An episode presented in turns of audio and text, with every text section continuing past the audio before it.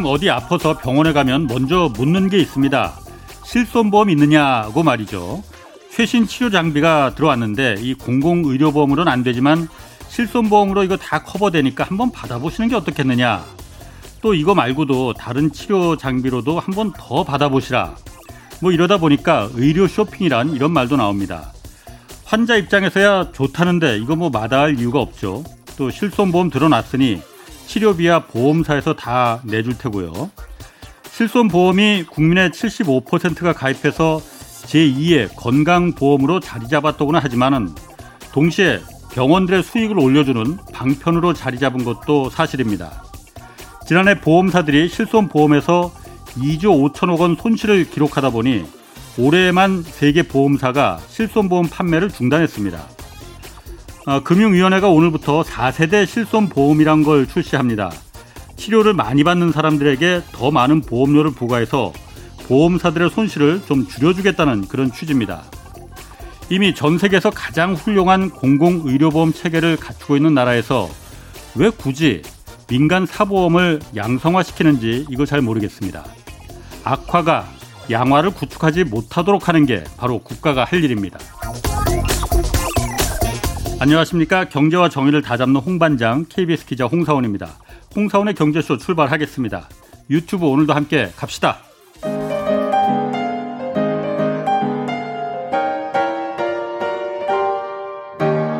대한민국 최고의 경제 전문가와 함께 합니다.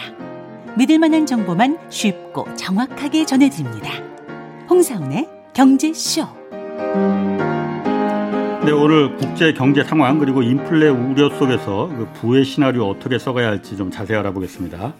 여의도 일타 강사로 불리는 오건영 신한은행 부부장 나오셨습니다. 안녕하세요. 네, 안녕하세요. 네. 여의도 일타 강사 어떻게 마음에 드십니까? 아, 이제 과분한 이제 과분한 내용입니다. 어쩔 줄 모르시네. 아, 네. 일타 강사 제가 보기에는 네. 맞습니다. 아. 자, 먼저 말이죠. 네. 오늘 그 최근에 미국에서 그 네. 여러 가지 물가 지표들 그러니까 물가 네. 상승률도 그렇고 네. 또 개인별 소비 지출 PC 네. 물가라고 하는데 이게 뭐 미국 중앙에서 가장 중요하게 생각하는 네. 거라고 해요. 이것도 지금 뭐 한 30년 만에 가장 큰 폭으로 올랐다고 하는데 모든 물가 지표들이 다 오르고 있잖아요. 계속 몇 달째. 네. 어, 이거 좀 불안합니다. 어, 이거 어떻게 봐야 되는 거예요, 이거? 네. 일단 어. 미국의 현재 인플레이션 압력이 굉장히 높은 건 사실이고요. 좀 마이크 가까이. 아, 예. 네. 예. 이제 미국 내에 예. 인플레이션 압력이 굉장히 높은 건 사실이고요. 예. 특히 이제 중고차 가격, 이제 신차 공급이 반도체 이슈하고 맞물려 가지고 예.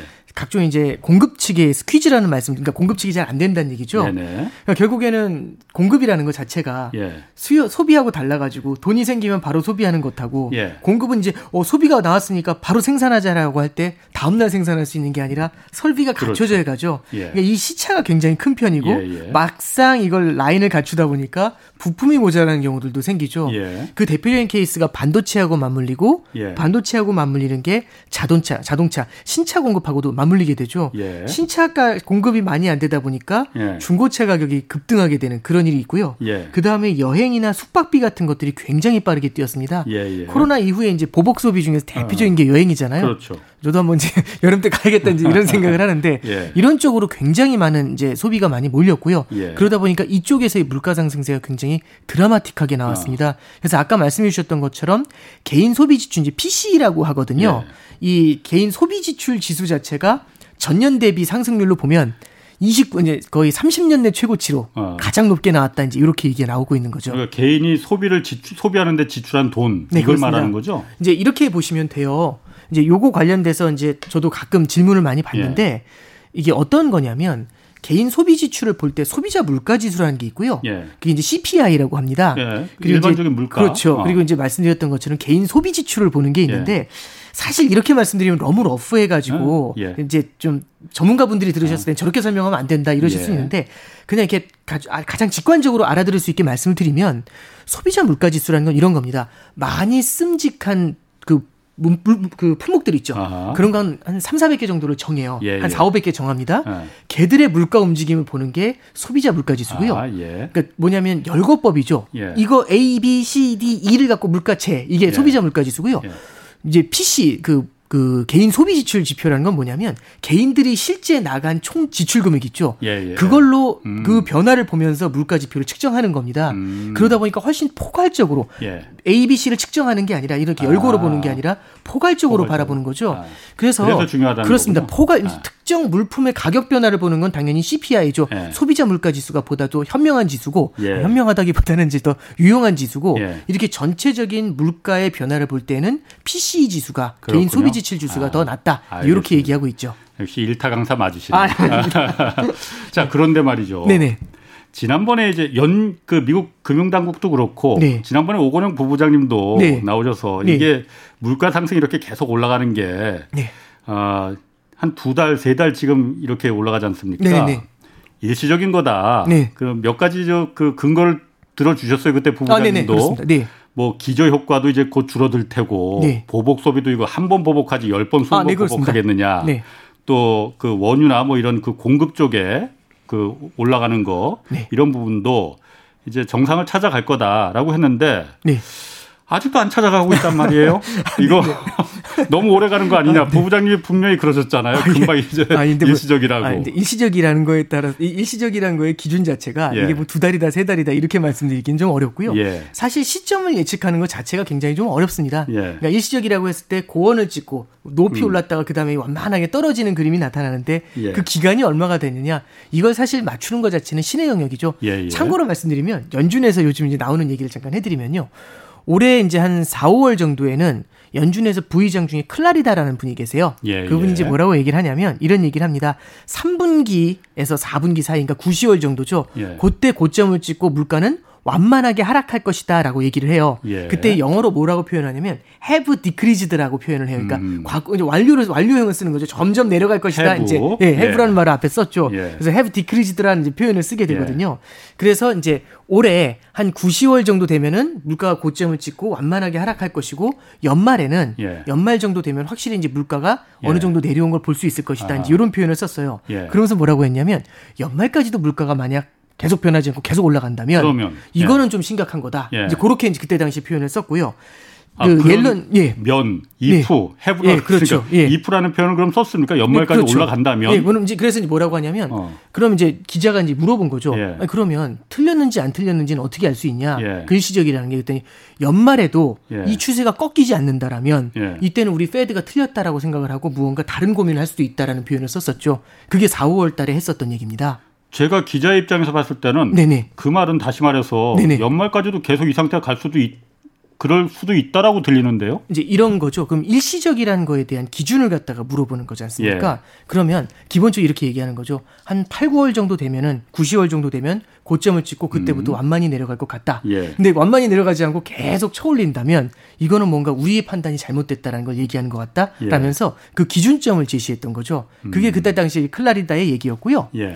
6, 7월 달에 이제 6, 6월 달, 5월 달 말에서 6월 사이에 저도 날짜가 정확히 기억은 안 납니다만 예. 옐런 재무장관이 했던 얘기가 있어요. 예. 옐런 재무장관이 무슨 얘기를 하냐면 연말까지도 물가가 조금은 높을 수 있다 이 얘기를 했었어요. 예, 예. 다만 이 물가 상승은 여전히 일시적이라고 음. 판단한다라는 예. 얘기를 하고 있죠. 그러니까 물가 상승이 일시적이다라는 기준 자체가 사실은 그들이 봤을 때도 조금씩은 차이가 있는 것 같아요. 예. 다만 컨센서스는 가을 이제 3분기에서 4분기를 넘어가면은 그때부터는 물가 상승세가 조금은 좀 눌리는 거 아니겠느냐 예. 이런 기대감이 있는 게 첫 번째고요. 예. 이제 이거는 연준 위원들의 이제 표현을 이제 빌어서 말씀드린 거고 이제 제가 좀 말씀드릴 거는 최근에 이 요번에 이제 그 물가 지수 예. 29년 내 최고치를 찍었다라는 말씀드렸잖아요. 30년 내 예. 최고치를 찍었다. 예. 요거 관련돼서 이제 세부 지표로 좀 말씀을 드리려고 해요. 예. 이게 예전하고 조금 바뀐 게 있습니다. 지난 4월 달, 5월 달 물가가 팍팍 튀어 오를 때는요. 예. 시장의 기대를 다 넘어섰었어요. 물가 상승세. 예상했던 예, 것보다. 그렇죠. 예상했던 것보다 그게 우려스러웠던 예. 거죠. 근데 이번에는요. 예. 물론 그러니까 뭐냐면 이제 헤드라인에는 기사의 헤드라인, 뉴스의 헤드라인에는 30년 내 최고치라는 말이 그렇죠. 나와서 깜짝 놀라게 했지만 예. 사실은 시장이 예상했던 그 정도 수준으로 발표가 돼요. 음. 이 PCE 지수에 대해서 이 개인 소비 지출 지수를 예. 이제 참 저도 요즘은 참 그 되게 놀라는 게 예. 이 개인 소비 지출 지수 이런 거 이렇게 제가 대중적으로 말씀을 드리는 날이 올 거라고 상상 못 했었어요, 옛날에. 그러니까 저 같은 사람들이 보는 그런 예. 지표라고 생각을 했는데 이게 보면 예. 조금만 좀 이렇게 재미없으시겠지만 들어가 보면요. 예. 이 개인 소비 지출 지수는요. 그러니까 소비하고 지출하는 걸 나타내는 거죠. 그렇지. 개인들이. 예. 그래서 거기에 뭐가 나타나냐면 얼마를 주고 산 일을 보면서 물가를 나타낼 수가 있고요. 예, 예. 그다음에 소비를 했으니까 소비 금액이 나타날 음, 수 있고요. 예, 예. 그죠? 예. 그다음에 이제 마지막으로는 저축 금액도 나타나게 돼요. 아, 저축 금액. 예, 저축 금액까지 나타나요. 왜냐하면 소비에서 지출을 빼면 저, 남는 게 저축이니까 저축 금액을 볼 수가 있거든요. 근데 이제 첫 번째는 그래서 물가, 소비, 저축만 놓고서 한번 말씀드려볼게요. 네. 물가를 먼저 보면은 방금 전에 말씀하셨던 것처럼 전년 대비로 물가 상승세를 보잖아요. 예. 아, surprise예요. 30년 내 최고치입니다. 그렇죠. 다만 시장이 예상했던 정도 올랐습니다. 예. 다만 이제 그게 30년 내 최고치라는 거죠. 전년 대비 물가 상승이. 근데 물가를 측정할 때는 이게 통계라서요. 예. 전년 대비, 작년도 5월 대비 지금 5월이 어떤지를 보는 것도 중요하지만 예. 전월 대비로 보는 것도 있어요. 지난달. 지난달 대비. 예. 지난달 대비. 네, 그렇습니다. 지난달 대비로는 물가가 안 올랐습니다. 음, 안 올랐다 이거죠. 네. 지난달 대비로는 그러니까 높은 물가 수준을 유지하고 있는 건 맞는데 예. 지난달에 팍 음. 쳐올린 거죠. 예, 굉장히 예. 높은 물가인데 더 음. 올라갈 것이다라면 이게 추세가 이어진다라고 보면 예, 되잖아요. 예. 근데 더 올라가진 않고 높은 고원에서 옆으로 간 거죠. 아. 그러니까 시장이 아 이런 느낌을 받은 거예요. 아. 원래는 지난달 대비 조금 더 오를 거라고 생각했는데 예. 그대로 간 거죠. 그러니까 이런 거죠. 이제 스포츠카를 막 타고 달리는 겁니다. 180 되니까 200, 250 되니까 되게 무서운 거죠. 어, 어떡하지? 이러고 있는데 그냥 계속 250으로 지금 가고 있는 겁니다. 한달 아, 더. 300으로 안 가고. 예, 그렇죠. 아. 그러니까 300 갈 줄 알았는데 오 예. 이런 거죠. 아. 이게 이제 첫 번째 그래서 물가 측면에서 봤을 때 높은 예. 거는 동의. 예. 모두 다 이제 agree 하는데 다만 전년 대비로는 surprise가 맞는데 예. 전월 대비로 봤을 때는 계속 올라가다가 어 이런 느낌을 줬다라는 게 첫 번째입니다. 예. 그 다음에 이제 소비로 볼 필요가 있는데 예. 소비 금액을 볼 필요가 있거든요. 소비 금액을 보면은 이게 그 소비 금액 자체로는 전 전년 이제 지난달하고 동일하거든요. 근데 실질 소비라는 게 있어요. 실질 소비는 이런 겁니다. 품목을 몇 개를 사느냐도 중요하지만 예. 몇 개의 품목을 샀느냐 곱하기 물가가 중요한 거잖아요. 그, 어, 그래야지 이제 실제 소비 금액이 예, 예, 나오죠. 예. 근데 이제 물가 상승을 제외하고서 예. 실제 소비한 품목만 보면은 지난달 대비 0.4% 정도. 그러니까 숫자가 중요한 건 아닙니다. 어. 소폭 이 소비 이, 이 소비한 품목이 줄어들었어요. 소비 품목이 그, 예, 그렇죠. 소비량이 조금 줄었다는 얘기죠. 이 얘기는 뭘 얘기하냐면 어. 소비가 살짝 그러니까 뭐 나빠졌다는 말씀이 아니라 예. 굉장히 좋을 줄 알았는데 살짝 어 이 느낌을 줬다라는 겁니다. 그래서 첫 번째는 물가... 왜 줄어들었어요 일단 소비가 음... 그 옛날에 그저 수표 그냥 돈으로 준 거 1,400달러씩 그렇죠. 그거 네. 때문에 그런 지금 건가요? 이제 이렇게 말씀드릴 수 있을 것 예. 같아요. 물가 지표하고 성장 지표가 있는데요. 예. 물가 지표는 지, 이제 요번 달에는 시장의 기대 정도 나온 거고요. 예. 지난달, 지지난달에는 시장의 기대를 훨씬 뛰어넘는 레벨로 나와가지고 어, 시장이 그렇죠. 패닉에 빠졌었죠. 그렇죠. 너무 놀랐었죠. 예. 근데 성장 관련 지표는 소비 관련 지표가 있고 생산 관련 지표 이런 것들이 있거든요. 예. 성장 관련 지표는요. 이게 좀 이상해요. 고용 관련 지표 이런 것들은 시장의 기대보다 나쁘다는 말씀이 아닙니다. 음. 시장의 기대보다 조금 실망스러울 때가 의외로 많아요. 예. 그래서 보시면 소비 관련 지표는 소비 지표만 보면은 사실은 시장의 기대 수준 정도 나오거나 아주 살짝 못 미치는 정도 나오고 있고요. 예. 그 다음에 이게 미국의 소비잖아요. 영국의 소비, 독일의 소비, 유로존 전체의 소비, 일본의 소비, 중국의 소비, 소비 예. 관련 지표는 지금 다 전 세계가 다 조금씩 다 기대보다는 못 미치는 레벨로 나오고 어. 있습니다. 여 기서 중요한 표현은 나쁘다는 말씀이 아니라 생각했던 것보다는 어 이 느낌을 주고 있다는 거죠. 그러니까 어. 우리는 보복 소비하고 지금 소비가 어마어마하게 폭발할 거라고 생각했는데 예. 그렇게 예상하면서 굉장히 이제 좀 김치국을 많이 마셨다가 예. 생각보다는 김치국이 덜 나오고 있는 거죠. 아. 미리 마셨다가. 그래서 소비 관련 지표가 생각보다는 좀 덜해요. 예. 이게 이제 여러 가지 이유가 있을 겁니다. 예. 이제 트럼프 행정부에서는 12월 말에 작년 12월 말에 600달러씩 돈을 꽂아줬어요. 그러면서 1월 달 미국 소비가 폭발했거든요. 예. 그런 다음에 2월 달 소비가 줄었습니다. 예.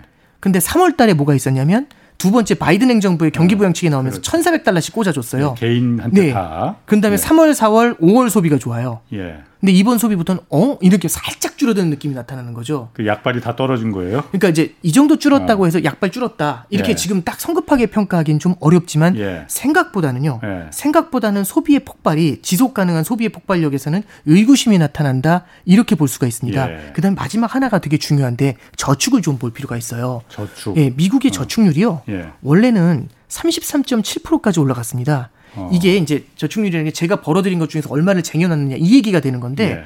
지금 미국의 저축 미국 사람들의 저축률이 굉장히 높았다가 빠르게 줄어들어 가지고요. 요번에 이제 12.4% 정도 나왔어요. 그만큼 많이 썼다는 거 아니에요, 그러면? 그렇죠. 그러니까 사람이 돈을 쓰려면 예. 소득이 크거나 예. 아니면 저축을 허물거나 예. 대출을 늘리거나 어허, 그렇죠. 세 가지죠. 그러니까 그렇죠. 그러니까 제가 지금 번 걸로 쓰는 게 그 급여를 갖고 쓰는 거고 예. 쟁여둔 걸로 쓰는 게 저축으로 쓰는 거고 예. 미래 소득을 땡겨서 쓰는 게 부채로 쓰는 거잖아요. 그렇죠. 지금 보시면 예. 개인 소득이 빠르게 늘진 않아요. 왜냐하면 예. 미국도 여전히 그 팬데믹 이전에 대비해 가지고 760만 명의 실업자가 있습니다. 예. 이 사람들이 결국에는 보조금을 받아가지고 보지, 보조금이라고 되나 이제 그 어, 수표책을 받아가지고 생활하는 뭐 거죠. 예, 그렇죠. 그런 것들을 받아서 네. 생활하는데 예. 이제 거기서 약간씩 이제 이제 어느 정도는 좀 쓴 게 됐다는 얘기죠. 예. 그리고 두 번째는 저축을 허물어서 쓰고 있는 거죠. 아. 예, 그러면 이제 예. 여기서 보시면은 그럼 물가 지표 자체는 굉장히 높지만 예. 소비라든지 저축 관련 지표에서는 뭔가 어 이런 느낌을 좀 주고 있는 거죠. 아. 그리고 전 세계적으로 소비가 지금 그다지 생각보다 강하지는 않은 겁니다. 예. 그러면 우리가 물가가 높을 거라고 생각하는 이유는 원자재 가격의 상승도 있겠지만 예. 두 번째는 탄탄한 소비가 받쳐주면서 예. 어마어마한 소비가 받쳐주면서 얘를 끌어올릴 거라는 생각을 하는 건데 예, 예. 이게 이제 어마어마하다는 게 생각보다 어, 이 느낌을 주는 거죠. 예. 그래서 이번에 이제 물가 지표를 바라보면서 시장도 어쩌면 지난달에 깜짝 놀랐었다가 이번 물가 지표는 생각보다 냉정하게 바라보는 것 같아요. 음. 그걸 뭘로 알 수 있냐면 저 같은 이제 아마추어의 판단이 중요한 게 아니고요. 예. 제일 중요한 건 시장의 판단입니다. 예. 물가에 제일 민감한 자산이 뭔지를 봐야 되거든요. 물가에 제일 민감한 자산은 채권입니다. 채권. 예, 채권은요. 아, 예. 채권이 존재하는 가장 큰 이유는 채권이 나온 가장 큰 이유는 구매력의 보존에 있습니다. 그렇죠. 그렇죠. 예, 그렇죠. 예. 예전에도 한번 말씀을 예. 드렸는데 결국에는 예를 들어서 지금 정기예금 3, 금리 3%도 하면 난리 나죠. 3%짜리 채권이 있다면 난리 나죠. 이거 다 하고 싶잖아요. 예, 예. 근데 갑자기 이제 뒤에 말씀하시는 거죠. 근데 물가가 10% 올라요. 어. 이러면 3%짜리 할 필요가 없는 거지 않습니까? 그 소, 오히려 손해인데. 네, 그렇죠. 예. 그러면 채권에서 돈을 빌리려면 예. 10% 물가보다는 높은 수준으로 불러줘야 그렇죠. 돈이 들어오겠죠. 예. 채권은요, 뭐에 제일 약하냐면 물가가 오르는 거에 제일 민감합니다. 음. 그러니까 제가 채권이라면 물가 소리만 들어도 자다가도 벌떡 일어나는 그런 레벨이라고 볼 수 있죠. 예. 그래서 채권 시장의 움직임을 좀 볼 필요가, 볼 필요가 있어요. 아. 지난달 지지난달 물가 지표 발, 표됐을 땐요. 예. 채권 시장이 깜짝 놀랐어요. 그러면서 채권 금리가 팍팍 뛰었거든요. 어, 그렇죠. 근데 이번에 물가 지표 발표됐는데 후 주저앉았어요. 고개를 후 숙여버렸습니다. 어, 그러게요. 예. 아. 그러니까 물가를 제일 무서워하는 애들이 예. 물가를 물가라고 하면 정말 민감하게 보는 애들이거든요. 그러니까 예. 제가 바라보는 굉장히 러프하게 바라보는 이런 시각보다도 예. 채권은 0.01% 올라갔다 떨어졌다 하는 거에서도 어마어마한 왜냐면 이 그 금액이 커요. 예. 금액이 크다 어. 보니까 0.01% 왔다 갔다 음. 하는 것도 엄청난 영향을 주거든요. 예. 그래서 그거 되게 민감하게 보는 시장인데 거기서 금리가 주저앉았다. 금리가 하락했다. 이런 걸 바라보면 이 물가에 대해서 지금 시장이 바라보는 게 지금은 높지만 예. 나중에는 시간이 지나면 언젠지 모르지만 물가가 고개를 숙일 수 있어. 예. 일시적이라는 연준, 페드의 말에 어느 정도 어그리하고 있는 거 아닌가라는 음. 이제 그런 생각을 하게 해주는 거죠. 그러니까 이게 지금의 네. 물가 상승 그리고 인플레 압박이라는 게 충분히 통제 가능하고 관리가 가능한 그 정도 수준이다 이렇게 본다는 거죠. 네, 그렇죠. 지금 이제 지금의 물가 어. 상승이 굉장히 높은 건 팩트입니다. 어. 근데 다만 지금의 물가 상승의 요인들을 보면 아까 말씀드렸던 중고차 음. 가격 같은 것들 있죠. 네. 지난주에 리치몬드 연은에 리치몬드 그그 네. 그 Fed가 이제 지역별로 있어요. 어. 리치몬드 Fed에 되게 온화하신 분이 한 분 계시는데 예. 바킨 총재라는 분이 나오셔서 예. 정확하게 얘기하시더라고요.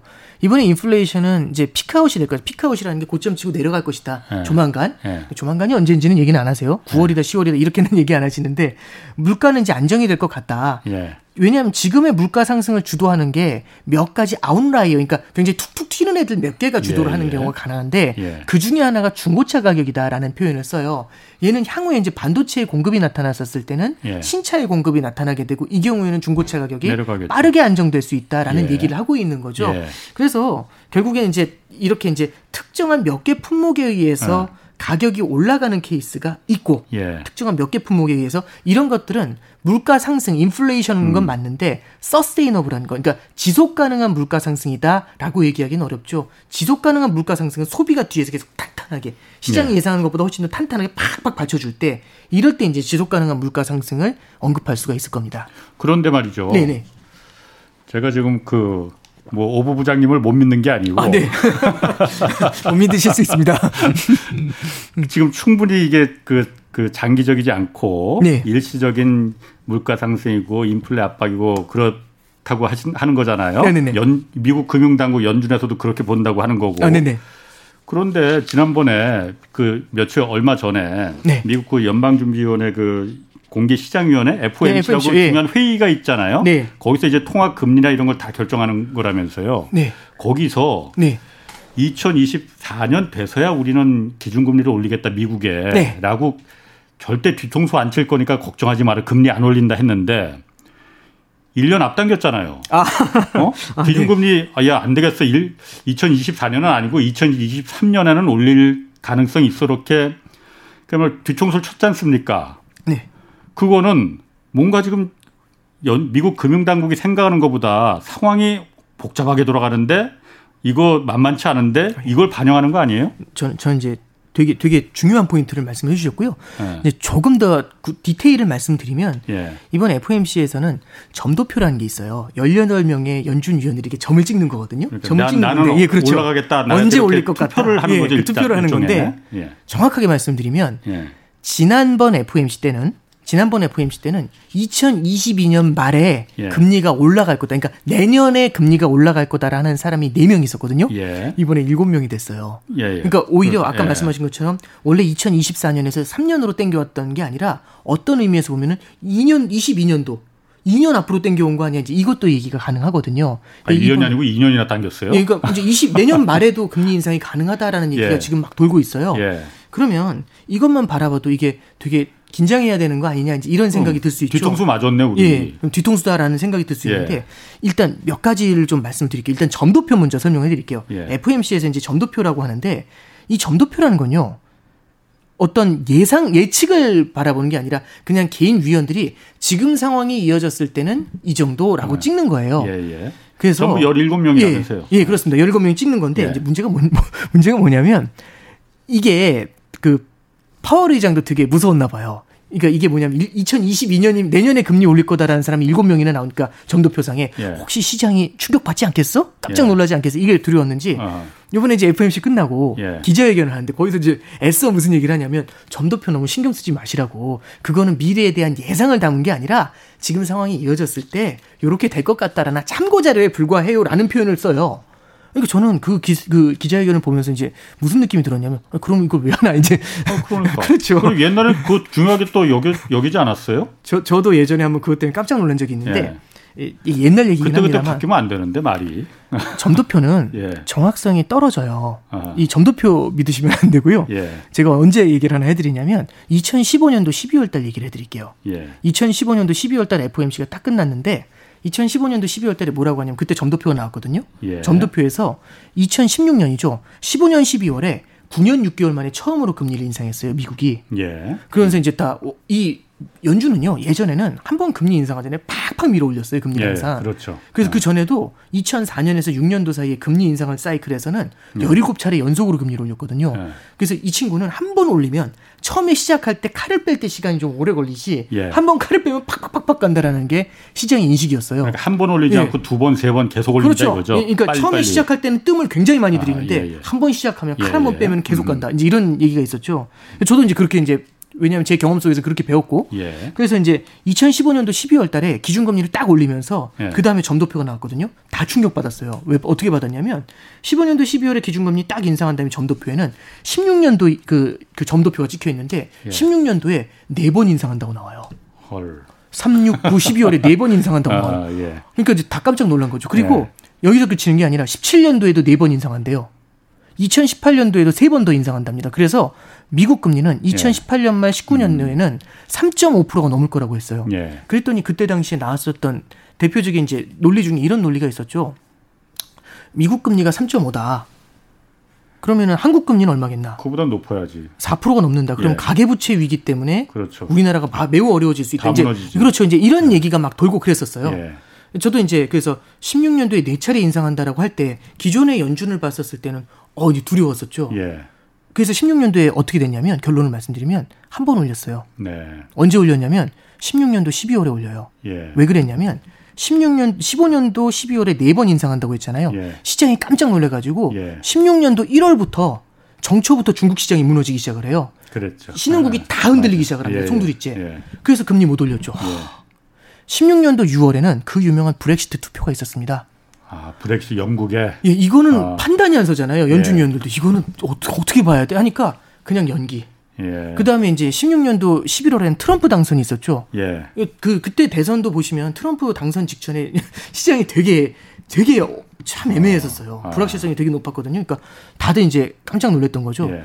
그러니까 계속 1월, 2월, 3월 계속 못 올리다가 언제 올렸냐면 16년도 12월에 한 번 올려요. 음. 다시 말씀드리면 15년도 12월에 점도표에선 16년도 4번, 17년도 4번, 18년도 3번 음. 이렇게 말했거든요. 점도표가 다는 아니라 이거죠. 그렇죠. 아. 왜냐하면 아. 지금의 상황이 예. 앞으로도 계속 이어진다면 예. 이렇게 갈 것 같아지 아. 상황이 중국이 윽 하고 쓰러지고 예. 브렉시트 탁 터지고 예. 그렇잖아요. 이제 이런 일이 벌어지게 되니까 계속해서 예상을 바꾸게 되면서 결국에는 금리 인상 속도가 굉장히 빠르게 늦춰지게 됩니다. 예. 그래서 16년도 한 번 올리고 17년도에 세 번 올려요. 예. 그리고 18년도에 네 번 올린 다음에 19년도부터는 낮추기 시작을 하죠. 그랬죠. 예, 그게 아. 이제 연준의 얘기입니다. 그래서 그렇군요. 첫 번째는 예. 점도표 하나만 보고 연준이 예. 이, 게 이제 마치 내년 금리 인상이 결정된 것처럼 생각하시는 건 음, 조금 이제 오해가 있다. 이거죠. 그리고 파월 의장도 이제 그런 면에서 얘기를 했는데 조금 저는 개인적으로 그 얘기는 좀 없어 보였어요. 그렇군요. 예. 알겠습니다. 그러면 그거는 이제 거기까지 네. 이제 좀 정리를 하고 제일 중요한 게 미국 네. 금융당국에서는 그러니까 연, 연방준비제도죠. 네. 여기서는 제일 목표로 두는 게 고용이잖아요. 네. 지금 네. 뭐 인플레고 뭐 물가고 이런 거 이거 필요 없다. 고용을 미국의 고용 시장을 지금 극적으로 회복하는 게 가장 목표다라고 네. 하잖아요. 네. 근데 아까도 잠깐 말씀하셨지만은 고용 지표가 지금 좀 실망스러웠단 말이에요. 네네네. 많이. 네. 내일 이제 고용 지표 새로 나오잖아요. 네, 그렇습니다. 토요일 우리나라 시간 토요일 새벽이죠. 아. 예. 아, 이건 일단 예상은 좀 어떻게 하십니까? 저는 지난달보다는 조금 더 좋게 나올 것 같고요. 아. 이제 뭐 예상 중에는 150만 명 늘 것이다 이런 얘기도 있어요. 근데 예. 그 정도까지는 아닐 것 같고요. 예.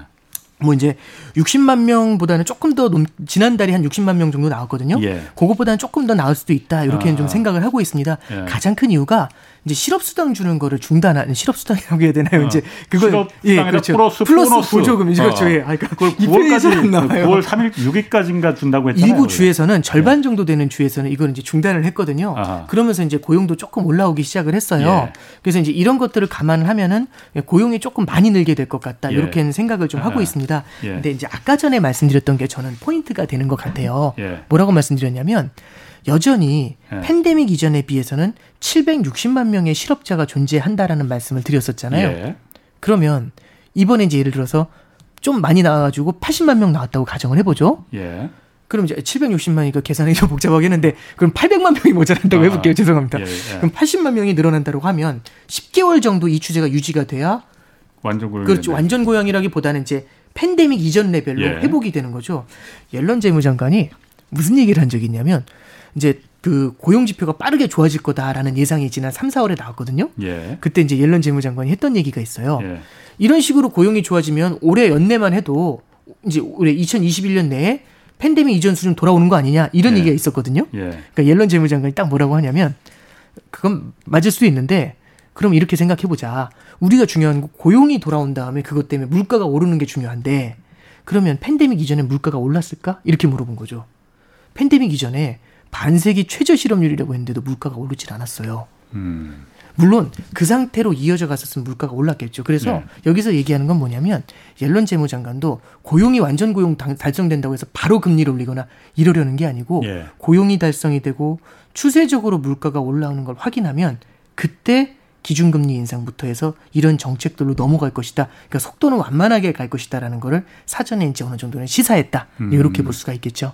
그렇군요. 그러면은 네. 고용이 어, 어느 정도 일정 수준에 도달하면은 네. 그 그걸 기점으로 해서 뭐 흔히 tapering이라고 하잖아요. 아, 네. 그러니까 네. 정부에 이제 네네네. 네, 네. 돈 푸는 거, 돈 푸는 걸 그때부터 네. 좀 줄이기 시작하는 기점을 고용을 보고 하겠다라고 했잖아요. 네, 고용 보고 뭐 다음 달 좀 그, 아, 이, 이, 내일 이제 발표되는 고용 지표 좀 보고. 네네. 그 다음 또 점점 좋아지면은 테이퍼링 시기도 어느 정도 좀 그 돈 풀기 이제 줄이는 시기도 네. 가늠할 수가 있겠네요, 그러면은. 네, 그렇죠. 음. 예, tapering은 어, 기본적으로 지금 논의가 굉장히 많이 되는데 테이퍼링 네. 중에서도 곧 임박한 거 아니에요, 이거? 그러니까 tapering의 선언이 임박한 거지 네. tapering을 하겠다 이게 이제 임박했다라고 할 수는 있는데 아이고 복잡하네 tapering의 시작이 임박한 거 이게 저 tapering이 시간이 좀 되면 tapering을 이게 뭐 왜 뭐, 만들어졌는지 좀 말씀을 드리면요 예. 저는 이게 저도 참 놀래는 게 저도 tapering이라는 단어를 미국에서 유학을 할 때 13년도에 그 매크로 관련 교수가 있었어요. 예. 그 사람하고 얘기하다가 tapering을 처음 들었거든요. 아. tapering이라고 하길래 그게 뭐냐고 물어봤었어요. 예. 제가 그랬더니 이제 아, 연준에서 이번에 저기 이제 그 양적 완화 하는 걸 조금씩 줄이는 거야. 뭐 예. 이렇게 이제 얘기를 했던 게 아직도 기억이 나요. 예. 근데 이제 그 단어를 13년도에 저도 처음 들었는데 예. 지금 이 대중의 언어가 됐거든요. 어. 예, 놀라는데 이 방송 듣는 예, 분들은 그렇죠. 어려운 다 알아들으세요. 아, 그러니까 어. 어, 그게 뭐가 어려워 이렇게 생각하실 수 예. 있는데 이게 테이퍼링이 나온 이유를 한번 보시면요. 이렇게 보시면 돼요. 미국은요. 연준은 금융위기 직후에 양적 완화를 세 번을 해요. 예. 첫 번째 양적 완화가 1차 양적 완화가 09년 3월부터 2010년 4월까지 했거든요. 예. 월간으로 850억 달러씩 샀어요. 음. 근데 월간으로 850억 달러씩 사다가 2010년 4월에 스톱 해버렸죠. 양적 완화 끝난 거예요. 끝. 네. 다음 달부터 없어. 이렇게 얘기한 거죠. 그러니까 850억 달러씩 주다가 다음 달에 뚝 끊어진 거예요. 예. 시장이 깜짝 놀랐겠죠. 예. 그래서 10년도 5월 달 바로 끝내고 다음 달에 그리스가 누워버려요. 그리스 사태가 터집니다. 그때가 그래 예. 그때였구나. 네. 예, 예. 그리고 아. 그걸 보고서 대우각성하고 아 예. 아직은 회복이 느리구나. 예. 대우각성하고 2010년도 11월에 딱 6개월 지나서 예. 2차 양적 완화를 해요. 예. 언제까지 했냐면 11년도 6월까지 합니다. 또 이제 돈을 돈을 뿌려줘요. 완화를 네. 또 했어요. 예. 11년 도 6월에 한 700억 달러씩 뿌리다가 스톱 해버렸죠. 그만 다음 달부터 안 줘. 700억 달러 안 줘. 이제 그랬더니 11년도 8월에 미국부터 시작해서 유럽 전체가 음. 흔들려요. 예. 그걸 보고서 또 마찬가지 대오각성해서 12년도 9월에 3차 양적 완화를 하죠. 예. 3차 양적 완화는 머리를 많이 썼어요. 어떻게 했냐면 open-end라고 했어요. 끝이 없다. 이거는 끝이 몇 월까지 하겠다는 정해진 게 아니라 예. 이거는 괜찮아지면 끝낼 거다. 이렇게 예, 얘기를 해요. 예, 예. 그리고 괜찮아지면 끝낼 거다라는 얘기하고 함께 13년도 5월이 되니까 괜찮아졌거든요. 예. 그냥 스톱 이게 아니라 자 조금씩 줄일게 조금씩 줄일게 한꺼번에 확 잠그는 게 아니라 taper, 음. taper, taper, taper 해서 예. 물을 줄기를 조금씩 예. 줄여줄게라고 하면서 조금씩 음. 잠그기 시작한 게 tapering이에요. 대오각성 한 그렇죠. 예, 그러니까 어. tapering이라는 것도 우리는 되게 무서운 것처럼 생각하지만 스톱보다 그러니까 확 잠그는 것보다는 조금씩 잠그는 조금씩 거잖아요. 줄인다. 예. 그래서 warning을 사전 경고를 좀 준다 네. 이거죠, 그러니까. 그러니까 한 음. 번씩 겪어보면 조금씩 더 완화적이고 네. 무언가 완충망을 만들어 주려고 해요. 그래서 tapering도 기존하고 또 달라진 건 예전에는 tapering을 할 때 빠르게 시작을 했지만 이제는 테이퍼링 예고편을 틀어주는 거죠. 어. 예고편 틀어주면서 자 이런 이런 게 음. 시작될 거예요라고 예고를 해주면서 잘 준비하세요. 예. 자 이제 합니다. 이렇게 되는 거죠. 그러니까 음. 이게 지금 예고는 아마 올해 8월 9월 정도라고 지금 consensus는 그렇게 돼 있고요. 예. 내년 초 정도에 이제 tapering을 시작하게 되지 않나. 실제 시작되는 예, 거예 그렇습니다. 그렇게 얘기는 나오고 있습니다. 그럼 뭐 8월에 이제 테이퍼링 이제 돈 풀기 이제 그만 이제 앞으로 이제 몇 달 뒤에 그만할 테니까 이제 준비해 이렇게 네. 말을 하면은 그때부터 각국들이 다 좀 거기에 대해서 이제 준비를 하고 그럴 거 아니에요. 네. 그럼 그렇게 되면은 당장 우리나라만 해도 네. 환율 같은 거에 영향을 받고 그럴 거 아니에요. 네, 지금 사실 왜냐면은 그때 되면은 아 이제 올해 하반기쯤 되면은 이제 해외 여행도 좀 가봐야지. 그러면 환율에 아. 또 민감해지시는 분들도 많아요. 네. 근데 또 요즘 보면은 요즘 환율 계속 올라가고 있거든요. 막. 아, 네. 테이퍼링 시작한다 그러면은 환율 더 올라가는 거 아닙니까 그러면은 뭐, 더 올라갈 수밖에 없는 거 아니에요? 그럴 수 있죠. 예, 그러니까 어. 달러를 공급하는 걸 조금씩 줄이니까 그러니까. 올라갈 수 있죠. 예. 근데 이게 tapering이라는 게 옛날의 테이퍼링, 2013년에 겪었던 tapering하고 예. 지금의 tapering의 가장 큰 차이점은 한번 겪어봤다는 거예요. 그러니까 학습이 돼 있는 거죠. 예, 예. 그러니까 음. 뭐냐면 이제 막 이렇게 저기 기자님하고 대화를 나누다가 뭐 이런 게 좋을 것 같아요. 기자님 말씀하시는 거죠. 옛날에 그걸 해봤는데 어. 그렇게 하면 안 되더라. 내가 그러면 해봐, 내가 해봐서 예, 그렇죠. 해봐서 하는데 이런 이제 그러면 분위기가 일로 확 흘려가잖아요. 그래서 예. 아 그럼 어떻게 하면 되겠습니까? 이렇게 되잖아요. 그러니까 한 번 겪어봤다라는 건 어마어마한 경험치가 돼요. 예. 페드도 겪어봤지만 연준도 겪어봤지만 그래서 연준도 겪어봤기 때문에 천천히 가려는 거고 예. 시장도 겪어봤, 죠 그래서 야구를 보면 예. 야구를 보면 이제 굉장히 장타자 유명한 장타자가 딱 타석에 들어서면 그러니까 중계 중계하는 분이 뭐라고 하냐면 와 외야수가 뒤로 물리고 있습니다 그렇지. 이런 얘기 하잖아요. 그러니까 예, 예. 멀리 퍼져가지고 이제 예. 뒤, 뒤로 친 걸 잡으려고 예, 하잖아요. 예. 이게 학습이 돼 있는 거죠. 어. 그러면 테이퍼링 한다라고 어느 정도 지금 예고가 돼 있으면 이머징 국가들도 준비하겠죠. 신흥국도 테이퍼링 한 다음에 막 그때부터 성급하게 어, 그때부터 막 놀래가지고 막 금리를 올리는 게 아니라 예. 미리 예방 주사 맞아 놓은 게 낫잖아요. 그래서 러시아, 멕시코, 브라질, 터키, 터키 기준금리 인상했어요 벌써. 그러니까 예, 아, 미리 인상하고 때문이구나. 그러니까 엊그제 기사에서 네. 신흥국들이 이미 금리를 올리기 시작했다라는 기사가 막 나왔거든요. 네. 그게 그러면은 아 미국이 보니까는 폼새를 보니 네. 고 테이퍼링 들어가네. 예. 그럼 우리가 해봤으니 옛날에 네. 한번 맞아봤으니 네.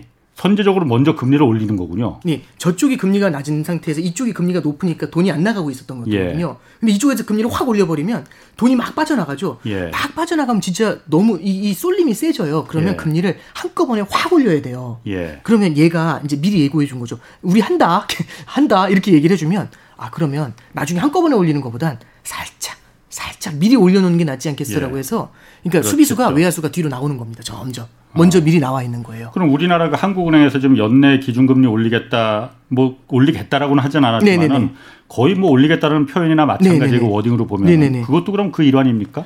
네, 한국 같은 경우는 이제 러시아나 브라질이나 이쪽하고는 조금 좀 비교가 어려운 게 예. 우리나라 같은 경우는 국채 시장이 굉장히 많이 안정이 돼 있어요. 예. 참고로 예전에 보면은 미국보다 우리 금리가 낮았는데도 자본 유출이 심하게 나오지 않았었던 적이 있거든요. 그렇죠. 예. 그래서 저는 이제 미국의 테이퍼링에 대해서 고려를 하는 거는 당연히 맞다라고 보고요. 예. 이것도 있지만 요번에 저 한은에서 저도 이게 기준금리 인상이 생각보다는 어려울 거다라고 생각을 했는데 예. 조금 이제 최근에 나오는 기사들 타이틀을 보면서 예. 연내 인상이 가능할 것 같다라고 보고 있는 이유가 예. 금융 안정에 굉장히 포커스를 많이 두고 있어요. 그 금융 안정이라는 거는 가계 부채의 급증과 부동산 가격 그것뿐만 아니라 이제 자산 가격이 너무 과열되는 양상들 있죠. 예. 이런 것들이 나중에는 감당할 수 없을 정도까지 진전되는 게 불안하다고 하기 때문에 그래서 이제 하는 총재께서도 예. 기준금리 인상에 대해서 연내라는 말씀 진짜 잘 안 쓰시거든요. 그런 표현이 나온 데다가 두 번째는 이제 기재부에서도 한 차례 인상하는 것 정도는 정책 공조하고 큰 차원이 크게 이제 어긋나는 게 아니다. 예. 이런 표현까지 나왔죠. 예. 그래서 한은 같은 경우 조금 다른 관점에서 해석하는 게 나을 것 같고요. 러시아나 이제 멕시코 같은 나라들은 자본 유출에 대한 대비가 조금 더 포커스를 두고 있는 게 음, 강한 음, 것 같습니다. 네. 그럼 뭐 그 어차피 네. 그 한국의 금리 그 얘기가 네. 나왔으니까 네. 환율 궁금한 걸좀 물어보겠습니다. 네, 네. 지금 우리 기준금리가 0.5%잖아요. 네. 물론 기준금리하고 시장금리 실제 우리가 은행 가서 네. 대출받고 이런 금리하고는 좀 달라요. 네, 네. 근데 기준금리가 0.5%나 워낙 낮은데 올린다고 해서 0.75%가 된들 네. 그 무슨 차이가 있을까? 뭐 2%에서 뭐 예를 들어서 한 번 올려서 한 3%가 되면 은 그거는 좀 차이 그 피부로 좀 느끼겠지만은 네. 0.5에서 0.75가 되든 워낙 낮은데 네. 그게 아까 말씀하신 대로 자산의 어떤 그 법을 네. 이걸 좀 그 연착륙시키기 위한 네. 부동산도 그렇고 네. 그게 연, 연착륙이 되겠습니까? 음. 어차피 낮은데 0.5나 네. 0.75나? 네, 뭐 맞는 말씀이고요. 근데 네. 저는 이제 이렇게 말씀을 좀 드릴게요. 정책 당국에서는 실제 정책을 수행하는 것도 있지만 시그널을 주는 것도 되게 중요하다고 봅니다. 음. 그러니까 시그널이라는 건 어떤 의미냐면 예를 들어서 이제 저금리라는 것보다도 되게 무서운 게 있어요. 뭐냐면 네. 예를 들어 이런 거죠. 제가 집을 사는데 금리가 너무 낮아요. 그래서 대출을 많이 받아가지고 집을 살려고 합니다. 예. 금리가 낮으니까. 근데 이제 기자님이 저한테 조언해 주시는 거죠. 아니 정신 차려라. 지금 금리가 낮지만 네가 대출 잔뜩 받은 다음에 금리 오르면 어떡할 거니? 그렇죠. 이렇게 이제 경고하시는 거죠. 예, 예. 불안한 거죠, 저도. 예. 아, 그래 맞아. 그럼 금리가 나중에 오를 수도 있잖아. 이렇게 하면 이제 대출을 받는 걸 조금 이제 머뭇거리게 되거든요. 예, 예. 근데 이제 문제는 그겁니다. 다른 사람이 저한테 전화해서 그래요. 아니 금리 못 올린다고 계속 내려간다고 더 내려갈 거라고 이렇게 얘기하는 거죠. 예. 그래서 보니까 20년간 내려온 거예요 금리가. 아, 예. 그러면 이제 저도 안심하고 무언가 이제 그 자산이라든지 이런 투자를 시작하게 되거든요. 예. 그러니까 말씀드리고 싶은 거는 이런 겁니다. 기준금리가 한 차례 인상됐다는 건요. 계속 내려가는 사이클에서 한 차례 인상이 되잖아요. 첫째는 방향을 바꿔주는 시그널입니다. 아. 두 번째는 그 이후에도 만약에 조금이라도 더 경계감이 생기게 되면 아. 추가 인상, 그러니까 사람은 이런 거죠. 기준금리가 내려오면 더 밑을 내려다 봐요. 예. 그런데 여기서 살짝 꺾어버리잖아요. 예. 그러면 금리가 요 밑을 내려다보던 케이스는 확 되돌아 올라가는 거죠. 음. 그래서 항상 페드도 그러니까 연준도 똑같은 것 같아요. 첫 금리 인상 때 시장이 긴장해요. 왜냐하면 앞으로를 바라보거든요. 지금 올라간 거 0.25%가 이건 그냥 맴매 수준인데 음. 그 뒤가 뭐가 될까? 이게 이제 되게 무서운 거죠. 두 번, 세 번 안 되면은 계속 올릴 수 있다. 네, 그 시그널이 시작되는 거죠. 네. 아. 그래서 이제 한은에서도 예. 이제 기준금리 인상 한두 차례가 긴축이라고 생각하지 않는다라는 표현이 나온 이유도 이제 그런 음, 맥락으로 이해하시면 좋을 거군요. 것 같습니다. 네. 어, 알겠습니다. 아, 미국 얘기는 이제 거기까지 하고 네네. 그 부의 시나리오 아. 베스트셀러 1위는 아니더라고요. 아유, 1위는 뭐 아유, 과분합니다. 요즘 부동의 1위가 아, 네. 차지하고 네. 있어서 1위는 힘들 것 같아요. 제가 아, 보니까. 예. 네, 예. 아니, 과분합니다. 아유. 언감생심입니다. 그 책에서 보니까 네. 지금 당장은 이게 저성장, 저물가 국면인데 네. 아, 여기서 그 좀 유리한 자산들을 그 저성장 저물가 국면에서 유리한 자산들을 높은 비중으로 담아두는 게 필요하다 이렇게 좀 그 얘기를 하셨어요. 이게 구체적으로 어떤 자산들을 아, 말하는 거예요? 저성장 네. 저물가 자산이라는 게? 그러니까 저성장 저물가 국면에서 딱 네. 바라보게 되면 성장이 안 나오고 물가가 되게 낮잖아요. 예. 그래서 이런 상황에서 벗어나게 하기 위해서 연준이 등장한 다음에 엄청난 돈을 뿌려주게 됩니다. 예. 그럼 돈이 풀려 나오면 이 돈이라는 건 필연적으로 성장이 나오는 곳에 가서 고이게 마련이거든요. 예. 근데 이제 말이 안 맞죠. 저성장이라서 무슨 성장이 나와? 이게 저성장 국면에서도 예. 천연기념물처럼 성장이 나오는 애들이 있어요. 예. 걔네들이 big tech, untact 이런 애들이죠. 아하. 그러면 풀려놓은 그 많은 돈이 몇몇 안 되는 기업들 성장이 나오는 쪽으로 돈이 확 몰려가게 됩니다. 예. 그래서 성장이 나오는 기업들 성장주가 굉장히 많이 올라가는 예. 그런 모습이 나타나죠. 그래서 저성장 저물가 국면 하에서 연준이 이렇게 돈을 뿌려주는 국면이다 이러면 주식 사이드에선 성장주를 바라볼 필요가 있어요. 예. 그리고 두 번째는 돈이 많이 풀려 나오니까 당연히 금리가 낮게 유지가 되면서 채권이 좋겠죠. 그렇죠. 예. 그다음에 세 번째로는 돈이 굉장히 많이 풀려 나오니까 나중에는 원자재 가격도 밀려 올라가게 되는 예. 예. 그런 모습이 나타나요. 그래서 저성장 저물가 국면 하에서 바라봤을 때 주식은 성장주, 채권은 좋고 예. 원자재도 결국엔 밀어 올려가는 요런 이제 그 그림으로 이제 그릴 수가 있어요. 예. 근데 저는 이게 뭐 저성장 저물가가 중요하다는 게 아니고요. 저는 이제 우리가 투자를 할 때는 미래를 바라보면서 투자하잖아요. 예. 아파트를 사는 것도 제가 이제 기자님이 그 아파트 왜 샀어요? 이렇게 물어봐 주시면 저희 3년 후에 지하철 들어와요. 음. 그럼 이해가 되잖아요. 예. 지금은 아무것도 없지만 3년 후에 지하철 예. 이걸 바라보면서 저는 산 거잖아요. 예. 그럼 우리도 투자라는 거는 지금이 저성장 저물가니까 저성장 저물가 자산만 사자. 이게 아니라 미래에 그러면 이 매크로 환경이 거시 경제 환경이 미래에 만약 바뀔 수 있다면 예. 그런 것들도 대비해야 되지 않나 지하철 오는 것도 대비해야 되지 않느냐 이런 생각을 하는 거죠. 예. 그래서 저는 다양한 시나리오가 가능할 거라고 봅니다. 음. 저성장 저물가에서 성장은 안 나오는데 물가만 튀는 국면도 나올 수 있죠. 음. 그죠? 그러니까 저성장 고물가면 이게 스테그플레이션 같은 그렇죠. 겁니다. 그렇죠. 그리고 성장도 물가도 같이 올라오는 정말 아름다운 시절이 돌아올 수도 있겠죠. 그게 언제냐면 2005년에서 2007년 사이에 중국 주도로 전 세계 경제가 성장을 했었던 적이 예. 있어요. 예. 미국도 좋았고 중국도 좋았죠. 이때 좋았었던 자산이 중국이 이제 중후장대 산업 투자를 되게 많이 했었거든요. 그러니까 중후장대 산업. 중후장대 산업은 뭐 이제 어. 조선 건설 뭐 이런 아, 것들이죠. 예, 예. 철강, 소재 아. 이런 거 산업재 예. 이런 게 되게 좋았었거든요. 예. 그래서 주식이 보면은 지금은 저는 이제 그 표현은 좋아하지 않, 않습니다만 가, 지금 가치주라고 하는 되게 안 올랐기 때문에 음. 저평가되어 있는 가치주라고 하는 그런 중후장대 산업들의 주식이 좋았고요. 예. 그리고 이런 중후장대 산업에 자금을 지원해주는 은행주가 되게 좋았어요. 음. 참 이제 그때 당시 2005년 7년 사이가 되게 그런 시절이었습니다. 예. 금, 그 물가가 올라가다 보니까 채권이 힘들었어요. 그리고 음. 물가가 올라가고 중국이 굉장히 많은 원자재를 사들이면서 예. 원자재 가격이 좋았습니다. 자 그러면 전 이렇게 바라보는 거죠. 음. 채권만 바라보는 거죠. 저성장 저물가가 영원하다라고 하면 저성장 저물가가 영원하다라고 하면 채권을 계속 갖고 있어야 되거든요. 근데 만약에 이게 고성장 고물가로 바뀐다라고 하면 예. 우리는 어쩌면 예. 채권 자산을 굉장히 많이 가져가던 걸 어쩌면 조금은 주, 시간이 그렇겠죠. 지나면 지날수록 조금씩 아. 비중을 낮출 수 있는 거죠. 예. 저는 그래서 이 거시경제 환경의 변화 예. 이걸 바라보면서 이런 다이내믹하게 포트폴리오를 조정하는 예, 그런 형태의 조언을 해드리고자 하는 내용이 그 책에 담겨 있는 메시지가 됩니다. 아. 그럼 지금까지는 네. 저성장 저물가 시절이었다고 보는 거잖아요. 네, 그렇죠. 금융위기 어. 이후에. 네. 근데 지금 이제 코로나를 계기로 해서 네. 어, 고성장 고물가 시대가 지금 네. 열리는 건가요, 그러면은? 음, 그러니까 뭐 그렇게 볼 수 있는 일단 건가요? 첫 번째 예. 고성장 고물가라고 하면 예. 10%씩 성장한다 이게 아니고요. 아. 그러니까 여기서 이렇게 좀 비유를 들어드릴게요. 저 처음에 2003년에 은행에 들어갔거든요. 예. 그때 정기금 금리 5%였어요. 다들 뭐라고 하셨냐면 제 선배들이 저금리라고 했어요. 미친 네. 저금리. 예. 야 이렇게 금리가 낮아졌다고. 지금 5%면 제 생각에는 이건 고금리라는 단 미친 고금리라는 단어는 아, 초고금리로 도 울트라 이런 게 붙어야 되잖아요. 예. 그럼 이제 우리 느낌을 보는 거죠. 3%면 어떤가? 3%만 돼도 저는 고금리 나올 것 예, 같아요. 예, 예. 2.5 이제 이런 예. 거죠. 그러니까 뭐냐면 이제는 우리가 새로운 노말이죠. 네. 노말하다는 게 바뀐 거잖아요. 예. 지금의 레벨보다 한 단계 높은 고금리, 예. 한 단계 높은 고물가, 한 예. 단계 높은 고성장. 예. 이걸 말씀드린 겁니다. 그래서 예. 고성장 고물가라고 하면 이제 그런 관점에서 좀 아. 해석을 해주시는 게 첫 번째 포인트다라고 보고요. 당장 금년간에 간다는 말씀 드리는 게 아니고요. 예. 코로나라는 게 하나의 역설이 됩니다.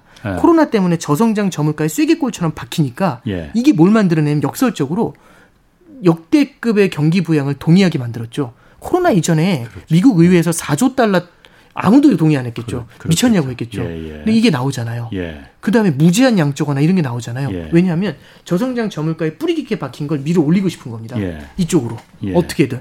그럼 이제 강하게 이제 밀어 올리는 그림이 나타나게 되겠죠. 근데 다만 이게 밀어 올린다고 쑥 가는 게 아니고 막 밀어 올리면 물가 많이 오르니까 큰일 날 수 있어. 줄여 줄여 이럴 수 음. 있죠. 그럼 미, 위에 밀어 올리던 걸 줄여 줄여 하면서 이제 이렇게 이렇게 왔다 갔다 왔다 갔다 하겠죠.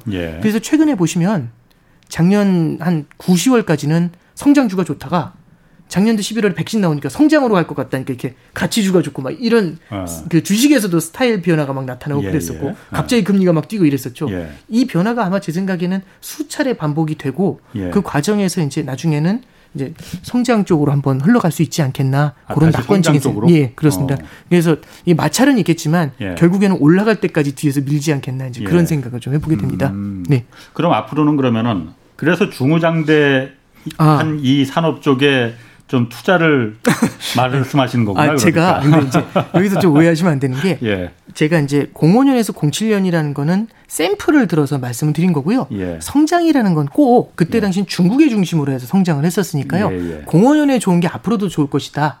그렇게 말씀드리고 싶은 건 아니고요. 어딘가 의도적으로 정부가 밀어주면서 성장이 나오려고 하는 분야가 분명히 있을 거예요. 그때 당시에는 산업재나 소재였겠지만 예. 어쩌면 이제 그거는 그때하고는 좀 다른 그림이 나타날 수도 있습니다. 예. 그래서 뭐 그런 것들이 뭐 예를 들어서 녹색 뉴딜이라든지 이런 쪽들도 음. 그러니까 그게 좋다 이런 말씀이 아, 니라 그러니까, 예를 들어서 아, 정부에서 예. 드라이브를 예. 거는 예 그렇죠. 그러니까 성장 어디선가 성장이 강하게 나오는 분야들이 분명히 존재할 것이다라는 아. 생각이 들고요. 예. 그래서 그런 부분들까지 같이 좀 버무려서 보는 게 무조건 막 조선이 오른다 이런 아. 말씀보다는 예, 그런 관점에서 한번 음. 좀 생각해 보시면 어떤가 라고 좀 이제 말씀드리고 싶습니다. 그러니까 네. 그 부부장님이 말씀하신 중후장대라는 게 전통적으로 그냥 그 철강, 조선, 뭐 화학 이런 네. 말 그대로 중후장대가 아니고 네. 아, 이 시기에 뭐 정부가 밀든 그렇죠. 사회가 예, 밀든 예. 드라이브를 거는 뭐 바이오라든지 뭐 이런 것도 될 수가 있고 전방위 예, 그렇죠. 이제 전방위적인 이제 산업에서의 성장이 나타나는 이제 그런 그림들을 볼 수 있겠죠. 어떤 때는 자동차가 될 수도 있고요. 네. 그렇겠네요. 그런 것들을 말씀드리고 싶네요. 아, 네. 그러면 그 지금 아까는 말씀하시기 이제 중국이 이제 성장을 그 지난번에 이제 이끌었었고 네. 이머징 마켓에서 특히 이제 중국만 우리 지금 생각했었거든요. 네. 그리고 그래서 뭐 해외 투자한다고 하면은 미국 아니면 중국만을 이제 생각했었단 말이에요. 네네. 좀 그 관점을 둬야 되는 나라 뭐 이거 어디라고 좀 어, 어떻게 좀 봐야 될까요? 어, 저는 예. 일단 중국을 중심으로 한 이머징 국가가 저는 전체적으로 좀 우리가 관심을 둘 필요가 있다라고 생각을 하고요. 예. 두 번째는 이머징 국가들 중에서 소비를 일으킬 수 있는 국가가 되게 핵심이 된다고 봐요. 이머징 국가 중에 소비를 일으킬 수 있는 네, 국가. 네, 그렇습니다. 소비를 일으킬 수 있는 국가라고 인도. 하면 뭐 인도도 거기에 어. 들어갈 수는 있겠죠. 소비를 일으키기 위해 가지고는요. 어느 정도 경제 규모가 되는 이머징 국가들이 그래서 2005년에서 7년도 사이에는 브릭스라는 나라가 어. 이제 브라질, 러시아, 인도, 중국이었죠. 그렇지. 이런 컨셉들이 이제 통했었는데 예. 저는 이런 신흥국들을 다시 한번 좀 바라볼 필요가 있다고 봐요. 예. 지난 10년간 어려웠지만 예. 가장 큰 이유는 이런 겁니다.